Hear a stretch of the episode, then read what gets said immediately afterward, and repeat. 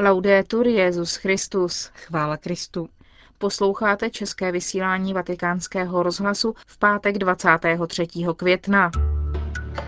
Benedikt XVI. dnes přijal na audienci biskupy Albánie.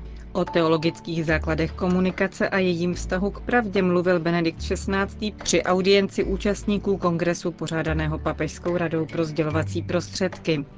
A v závěru našeho vysílání jako každý pátek homílie otce kardinála Tomáše Špidlíka. Od mikrofonu vás zdraví Markéta Šindelářová a Johana Bronková. Zprávy vatikánského rozhlasu. Vatikán. K jednotě v oblasti duchovní i pastorační povzbudil dnes při audienci Benedikt XVI. biskupy Albánie, kteří jsou ve Vatikánu na návštěvě ad limina apostolorum. Jejich jednota přispěje k obnově církve a sociálních vazeb v zemi. Všichni známe smutné dědictví, které Albánii zanechal minulý diktátorský režim, který vyhlásil ateismus za státní ideologii, připomněl papež. Vy jste povoláni svědčit o jiném dědictví, o dědictví prospěšném a konstruktivním, o poselství spásy, kterou světu přinesl Kristus. V tomto smyslu po temné noci komunistické diktatury, neschopné polapit albánský lid do svých primitivních tradic, mohla se církev znovu zrodit také díky apoštolskému vlivu mého ctěného předchůdce, služebníka božího Jana Pavla II., který vás v roce 1993 navštívil a znovu obnovil katolickou hierarchii pro dobro věřících a ku prospěchu albánského národa.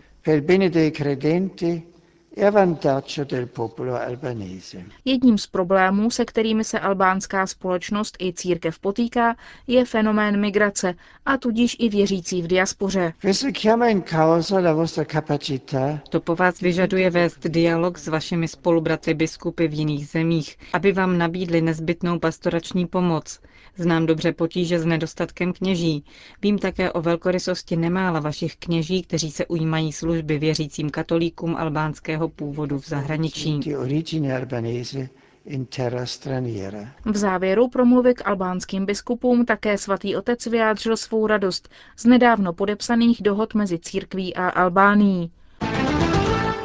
O lásce kardinála Ganténa k Eucharistii hovořil Benedikt XVI. v promluvě, kterou pronesl po zádušním ši za beninského kardinála, který zemřel 13. května v Paříži ve věku 86 let.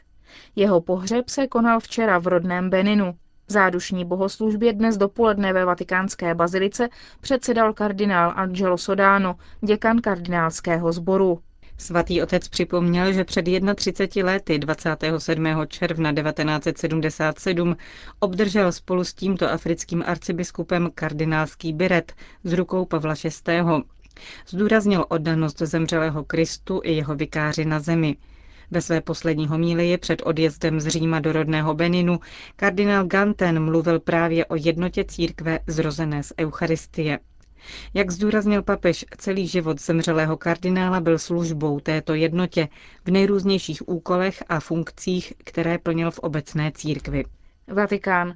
O teologických základech komunikace a jejím vztahu k pravdě mluvil Benedikt XVI. při audienci účastníků kongresu pořádaného Papežskou radou pro sdělovací prostředky. Sjeli se na něm představitelé 45 katolických univerzit, na kterých se vyučují mediální studia a dalších 13 institucí působících v oblasti médií. Je samozřejmé, že v jádru každé seriózní reflexe o povaze a cíli lidské komunikace nesmí být vynechána otázka pravdy. Komunikující se může snažit informovat, vychovávat, pobavit, přesvědčit, povzbudit, ale poslední účel jakékoliv komunikace leží v její pravdivosti. Umění komunikovat je ze své podstaty spojeno s etickou hodnotou, se ctnostmi stojícími v základech morálnosti. Ve světle této definice vás jako vychovatele vybízím, abyste oživovali a oceňovali nadšení pro pravdu a dobro, které je vždy tak silně přítomné u mladých lidí. Pomáhejte jim, aby se sami plně nasadili v hledání pravdy. Zároveň je učte, že jejich nadšení pro pravdu, jemuž může dobře posloužit i jistý metodologický skepticismus, zejména v záležitostech dotýkajících se oblasti veřejného zájmu, nesmí být deformován na cynický relativismus, který jakýkoliv požadavek pravdy a krásy rutině odmítá nebo ignoruje. Papež uvedl, že vysokoškolské programy zaměřené na oblast médií mají zahrnovat etiku, otázku pravdy, spravedlnosti a solidarity, respekt k hodnotě a důstojnosti každého člověka. Přístup k médiím je třeba zabezpečit také těm, kteří zůstávají na okraji ekonomického a sociálního rozvoje. Stejně tak globalizace v mediálním světě nesmí oslabovat hodnoty tradičních kultur. Konec zpráv.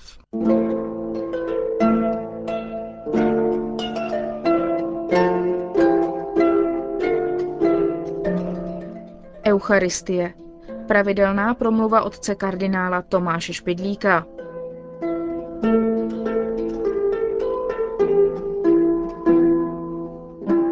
Vzpomínám si na jednu banální příhodu z mládí. Přišel k nám z nedadání neznámý člověk. Otevřel dveře a ptal se nejistě, je opravdu u nás. Naši se na něho dívali nedůvěřivě a ptali se ho podezřelým tónem v hlasu, co by si přál. Odpověděl, že nic, ale že se tam přišel jenom tak podívat. To ovšem důvěru neposílilo, ale on se tomu nedivil. Začal se přiznávat, odkud pochází a kdo je jeho otec. Najednou se situace změnila. Naši se začali usmívat, zvali ho, aby šel dál, aby se posadil a nabízeli kávu. Ukázalo se totiž, že naším příbuzným, s kterým jsme se ještě nepotkali. Ozval se tu hlas společné krve. Je to vlastně pozoruhodné.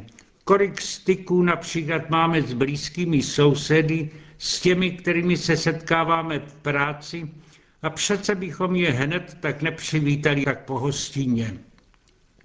Příbuzenské svazky jsou silnější. I státní úřady to uznávají, když přisouví dědictví někomu jenom proto, že je příbuzensky blížší. V šlechtických rodinách mají příbuzní právo na knížecí a hraběcí titul. V královských dynastiích mají právo následnictví v Toluně. Moderní společnost to ovšem oslabila, ale tam, kde se žije podle starobylých tradicí, je tento prvek nejdůležitějším společenským pojítkem. U primitivních národů měl v rodině všecka práva otec. Ten se pak stal hlavou kmene, patriarchou klanu, nakonec i hlavou národa. Mocní panovníci faraonové odvozovali svůj původ až od bohou. Vyžadovali proto božskou poctu a brali na sebe také za všechny odpovědnost. Moderní čtenář se diví, proč v Biblii u všech důležitějších osobností se udává jejich rodokmen až do desátého a dalšího kolena.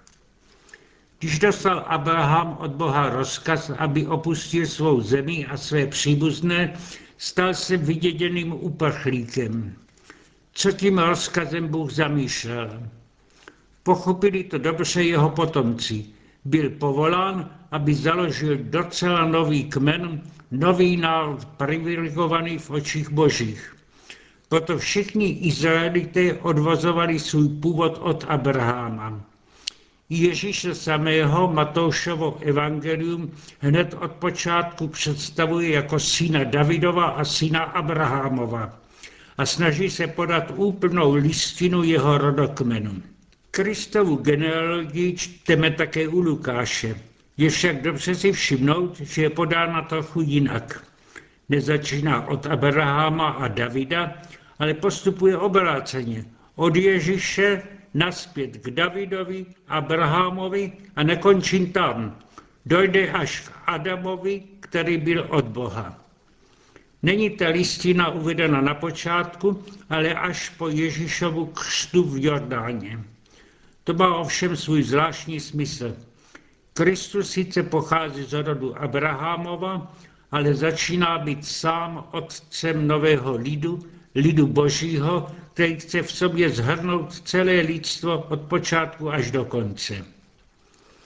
Jakým poutem mají být spojeni lidé v tak různých tradicích v jedno? Podivuhodným božím zásahem tu nastoupí zase spojení v krvi. Slyšeli ta slova apoštolové při poslední večeři, když jim podával kalich vína. Vezměte a píte z něho, toto je kalich nového zákona, nová smlouva. Slyšíme tu výzvu i my při každé mešní oběti, zároveň s ujištěním, že chléb, který přijímáme, je Kristovo tělo. Vzniká tu tedy nové nadpřirozené příbuzenství s Kristem a mezi křesťany. Pochopil to dobře svatý Pavel, když píše Korintianům. Mluvím k vám jako k rozumným lidem. Posuďte sami, co říkám. Není kalich požehnání, za něž děkujeme účastí na krvi Kristově? A není chléb, který lámeme účastí na těle Kristově? Protože jeden chléb jsme my mnozí jedno tělo, neboť všichni máme podíl na jednom chlebu.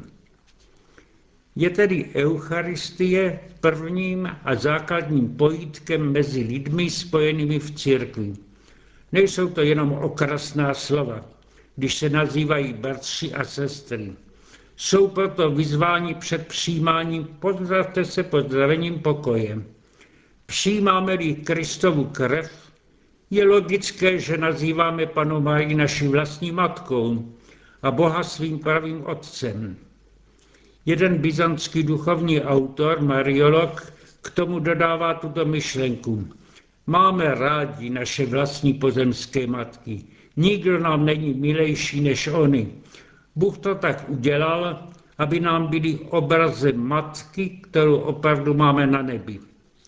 Naši otcové se o nás na zemi starají a chtějí nám zajistit dědictví, protože i oni jsou obrazem toho, ke kterému se modlíme odčenáš, který jsi na nebesích.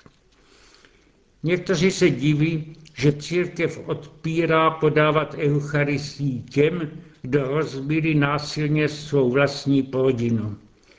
K nebeskému Otci se modlíme, aby se dělo všecko podle jeho vůle jako v nebi, tak i na zemi. Porušením jednoty rodinné na zemi se narušuje i náš rodinný vztah na nebi. Takzvaná exkomunikace, vyloučení od svatého přijímání, je také církevní trest pro ty, kdo nějakým hrubým a nenapravitelným způsobem porušují duchovní rodinné pouto s Bohem a lidmi. Dnes se mnoho mluví o tom, že rozmnožením komunikací celý svět se cítí jednou velkou rodinou. Politici slibují, že tak tomu bude ve státě, když dostanou se k vládě oni. Pořádají se velké manifestace na propagaci vzájemného bratství. A přesto se lidé mezi sebou rozdělují a dokonce i zabíjejí. Ale i v těchto bojích i divocí teroristé nejsou úplně sfanatizovaní, umějí ušetřit svých příbuzných a naopak příbuzní, i když by se bojování chtěli vyhnout, skryjí teroristy, když je z jejich rodiny. Je to hlas krve a krev není voda, jak zní lčení. Krev rodinná ovšem uzavírá kruh známostí a vzájemné podpory. Krev Kristova chce naopak spojit všecky. Svátek Božího těla by měl tedy vyznít jako svátek jednoty lidstva, protože při ustanovení Eucharistie se spasitel lidstva modlil, aby všichni byli jedno jako ty Otče ve mně a já v tobě, aby i oni byli jedno v nás, aby tak svět uvěřil, že ty jsi mne poslal.